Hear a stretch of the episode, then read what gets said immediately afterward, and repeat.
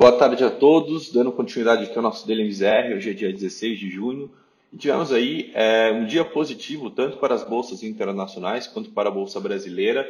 à medida que novos dados é, de retomada da economia americana foram divulgados, renovando aí é, a estimativa dos investidores de uma volta em V da principal economia do mundo. Né?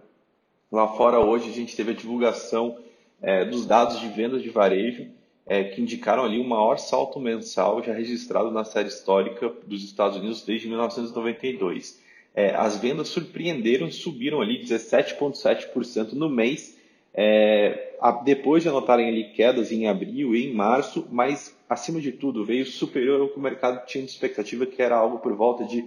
7 a 8%. Então, novamente, ali com dados é, da economia americana surpreendendo o mercado e vindo ainda até melhores do que a estimativa, é, volta é, a trazer ali para o investidor internacional aquela expectativa de uma retomada muito mais rápida da economia americana e, consequentemente, ali é, uma recuperação da economia muito mais rápida do que se espera e até mesmo do que o Fed disse no seu recurso, no seu discurso um dia antes. E aí, com isso, as bolsas lá fora andaram muito, né? Dow Jones fechou em alta de 2,04, é, o S&P 500 é, fechou com uma alta de 1,90 e o Nasdaq ali avançando 1,75, refletindo ali realmente essa retomada do bom humor do investidor e também né, uma expectativa de melhora para a economia daqui para frente. E aí, quando a gente traz esse cenário para o Brasil, não diferente, o Brasil vem é, seguindo muito a direção aí das bolsas internacionais, é, a gente teve ali, um, ontem a gente teve uma queda, apesar da alta lá fora, porém a gente tem que lembrar que na semana passada, na quinta, a Bolsa Brasileira estava fechada, quando, teve uma, uma, quando foi a pior queda nas bolsas internacionais, então tem aí um período de correção aí, é, e aí naturalmente hoje a gente começa também a se beneficiar desse cenário mais positivo. Além dos dados de, dos Estados Unidos, o BOJ, né, o Banco do Japão, expandiu ali o programa de compras de títulos comerciais, assim como o Fed havia feito ontem, é, para cerca de um trilhão. Então, novamente, a gente tem aí os bancos centrais em, é, estimulando a economia, ajudando na recuperação, realmente fornecendo ali é, todo tipo de estímulo para que a economia se recupere o mais rápido possível. O Bovespa hoje ele operou o dia inteiro em alta, então a gente não viu aí o indicador brasileiro em nenhum momento é, sendo negociado no negativo, porém, né, é, esse ritmo de valorização ele perdeu um pouco de fôlego diante do discurso do presidente do Fed né, sobre, a questão, sobre as questões da economia americana, que acabou ali tirando um pouco desse efeito dos dados que foram bem positivos e também ali é, uns dados que, econômicos do Brasil que vieram mais fracos hoje em termos de divulgação acabaram aí cortando um pouco o bom humor do investidor para o mercado brasileiro como um todo. Com isso, a bolsa fechou aqui em alta de 1,25 aos 93 mil pontos,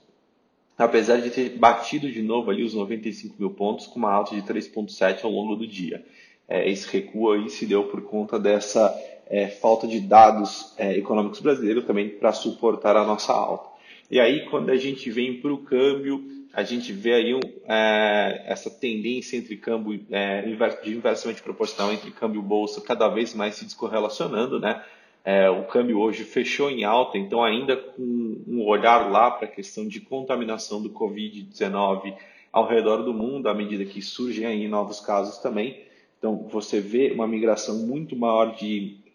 para o dólar como uma proteção, à medida também que a gente tem uma reunião de Copom que acontece amanhã. Então é natural também que antes de uma decisão aí é, do Banco Central em relação à taxa de juros, é natural que você tenha aí diversos fundos, diversos investidores buscando proteção nesse mercado e naturalmente essa migração para o dólar é sempre uma das proteções favoritas do mercado e faz com que a moeda se valorize em relação ao real. E aí com isso é, o dólar fechou hoje sendo negociado aos R$ 5,23, com uma alta de 1,84 frente ao real. Então, mostrando aí de novo a moeda americana se valorizando frente à moeda brasileira.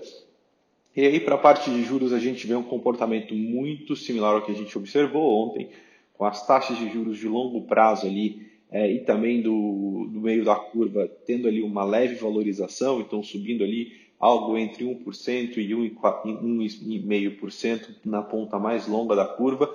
E novamente um fechamento ainda na ponta mais curta aqui para o DI 21, que de novo fecha o dia em queda aos, aos 2,10% de estimativa de rendimento até janeiro 21,